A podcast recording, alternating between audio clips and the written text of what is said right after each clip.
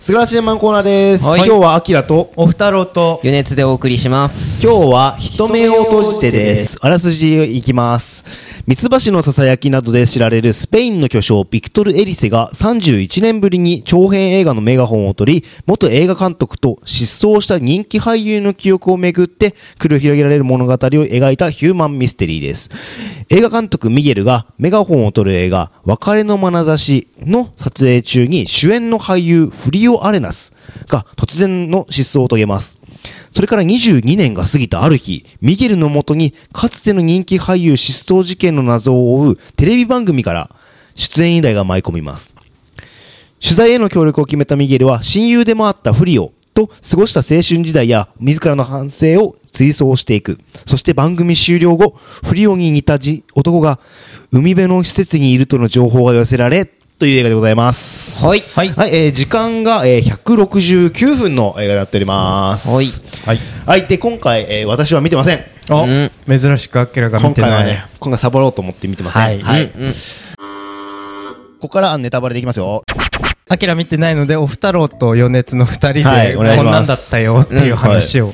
しようかなと思いますが、うんいやー、なんでしょうね、僕、ビクトル・エリセにそこまで思い入れは正直あんまりなくっうて、んたミツバチぐらいしのささやきのささやきぐらいしか見てなかったんだけど、まあ、30、巨匠の31年ぶりうんかつ、あの内容ってすごくこうミニシアター好きとしてはぶち上がる内容だったんじゃないのかなっておーうん端的に思いましたおーヨルピーはどうでしたけ結構予習してたよねうんと、2月9日、これ公開なんですけうんど、そうだね2月2日から、あのー、リバイバルもやってうん、て、シアター機能でね。あのー、まあ、2本同時に僕は見たりしてたんですけど、なんか三つ橋のささやきとと、あのエルスールエルスールか。そうですね。そうその二本二う本。で、えーっと、まあ、まず、面白かったかというと、僕は普通かなと。人目としては。ううなんかこう、まあ、うんいい映画だなって思うところもあるしお、うんうんちょっといくらなんでも長すぎるなって思あーうところもあったんですけど、あーそうだよね。こ3時間近いもんね。その2作品見てうて、んすごい良かったなと思ったのほうは、ほうほうほうあの、ミツバチのささやきで、あの、まあ、フランケンシュタインの、うんこう、有名なシーンねあの、目を閉じて、あの、私はアナよって呼びかければうん会えるよっていうはあはあはあはあ嘘をつかれては、それをアナが信じて、窓辺で瞳を閉じて、うん私はアナよって呼びかけるシーンってのがあっあて、ーそのアナ役の、そのうんミツバチのささやきのアナ役がう、ん。そのフリオあの失踪した俳優のフリオさのっきのあのー娘役で出てるんですよ、人目を閉じてのね。はいほう人目を閉じ娘役で出ててほうほうほうその娘役のまあ、うんその人がアナ・トレントって言うんですけど、俳優の名前が、うん。その娘役でまた私私はアナよっていうシーンがあって、そうなんだ。えー、やっぱ三つ橋のささやきを見てたら楽しめるところっていうか。なんていうかすごいあまりたくさん撮ってない監督だかあーらでその中でしかもさそのアナ役の人ってもう繰り返し何回も出てるんだよねその他の作品にも確か出てるよねあーそうですねそうそう、うんだからなんかそのすごい奇妙な作家性というか、ほう映画の撮り方的にもそうの、んもう片手で数えるぐらいしか長編撮ってなくて、い合わせて4かなこれ合わせてえ多ーそうな分んだ4本とかだよねほうそう丸ベロの陽光とか入れるほと。だからその中で同じ女優さんをずっと使い続けて撮り続けるっていうところがなんていうかもうこのスタイルっていうのともちょっと違ってあーもうなんか仲間で作ってる感じなのかもねう。ん下手しい多分この31年ぶりの新作っていうのも、んもうないんじゃないかなぐらいの、次の作品がってことそうマルベルの陽あ光ー直前の作品でもうこの後はないんじゃないのかなって思ってたから、うんあーその中で出てきておーかつなんていうかこの人生をこう総括するじゃないけど、うんもう監督督としてもうこれで僕は締めますよみたいな気概を感じて、そこがなんていうかあ多分これそこまで熱心じゃないけどあなんとなくビクトル・エリセはいはいって思ってた身からすると多分もっと愛情を持ってあのなんだ人生ベストとかにミツバチのささやきとかあげてる人もうんたくさんいるから、そういう人の気持ちをすくい取るような内容だったのかなってー俺は思っなたんか俺、あらすじしか見てないんだけど、なんか31年ぶりのメガホン撮った映画で、なおかつ映画の内容自体が、結構なんか22年過ぎたある日みたいな感じで、うんその、うんなんだろうそのリンクしてんのかなってちょっと思ったんだけどそう,、そうだねいうのはあんまり感じなかったのまあ、正直、うんその中で、うんまあ、そのフリオ・アレナスっていうあの、うん主演の俳優ね失踪し失踪たした俳優が、うんを探すっていうのがまあ軸にはなってるんですけほうほうどほうそこはあんまり大事じゃなくへーてそのその中にと劇中の中に登場するその、うん、と監督うんが主主人公がそうその監督うでんかつてその俳優ををそうですうん撮ってたんでしょディレクションしててっていうところだそようそのね人が自分を探す話でもあるんですよね。お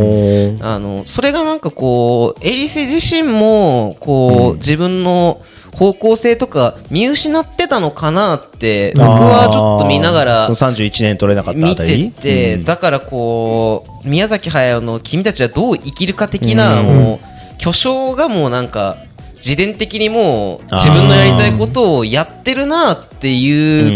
ん感じかなと思結った。構構結構生々しいセリフとかもあってうんその映画監督が主人公っていうのもまああねるから、うん長らく撮ってないんだみたいなのとかはうんもうエリセ自身あの言そうだよね葉なんだろうなって思って、うんでシネフィルおじさんの仲間とかが出てきたじゃん。はあはあはああーはいはいはいとかもうなんかその今配信でたくさん映画見れるみたいなところで、あえてフィルムでみたいな描写が結構あーそのおじさんをう経ん由して出てくるところがあったから、なんかそういう思いは詰まってるんだろうなっていうところがあったかな。それがまあフィルムコレクターみたいな感じでほう倉庫みたいなところにたくさんフィルム缶がバーッと並んでて、ねああーー銀のカンカンにリールが入ってるみたいな。でこんなもんどうすんだみたいなあその集めてる本人がこんなもんどうなんあだー全部 SD カードに入れんのかみたいな、うんうんうん。もうなんかこんなのはもう使えない産物だよみたいなはあはあはあはあ感じで自虐的に言ってるところもあるんですよ。ほうほうで一番最初のシーンがその、うんなんだっけ「別れの眼差し」っていう劇あー中ね映画かうらん始まるんですよ、映画自自体が。そうだかうんら最初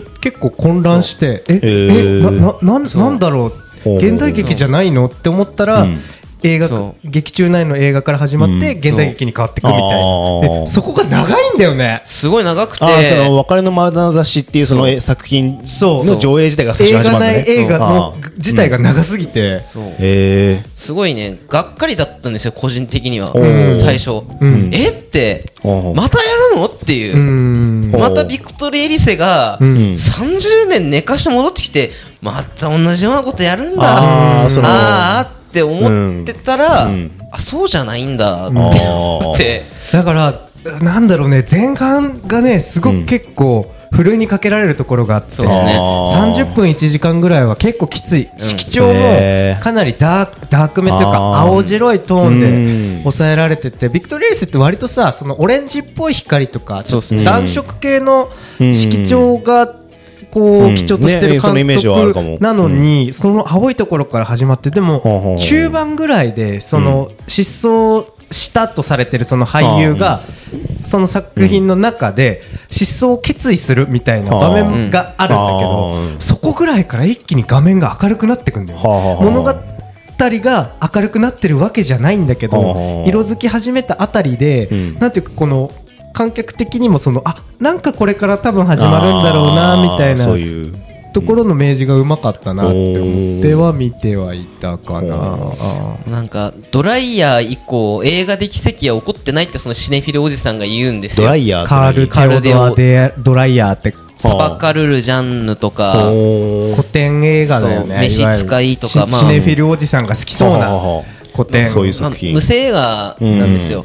でそれの話とかしててほうほうほうで最初もおそらくフィルムの実際撮って作ったと思うんですよね、別れの眼差しも、うんその劇中劇ねうんうんそのなんかこうまあしその SD カードの落とすのかってくだりもあったけど、なんかこうフィルムにこだわりというか、うんこうデジタルの時代になったけど、うんやっぱり俺はフィルムが好きなんだみたいなああそんな感じなのかなって思いつへえ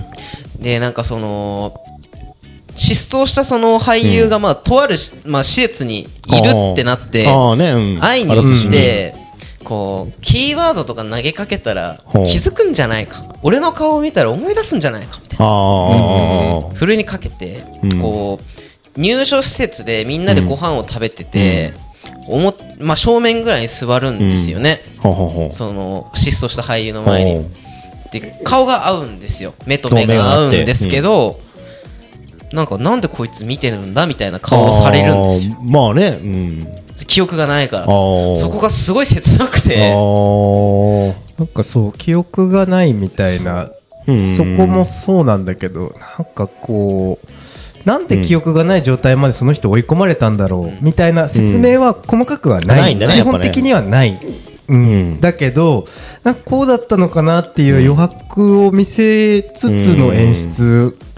なんだけどでおもー全体的にすごく地味でだからあー基本的に会話劇だよね、うんこうマンツーの会うん話で大事な部分になったらちょっとだけ顔にズームアップするみたいな、うんだからこれを楽しめるのって、うん多分見慣れてないと相当退屈で、しかも3時間あるっていうところで、まだね、三橋の佐々木とかは90分とか、うんそのぐらいだと思うんだけど、なんで急にね、倍近いっていうか、すごい長かったよ、ね、なんかそう考えたらね、ちょっとなんか、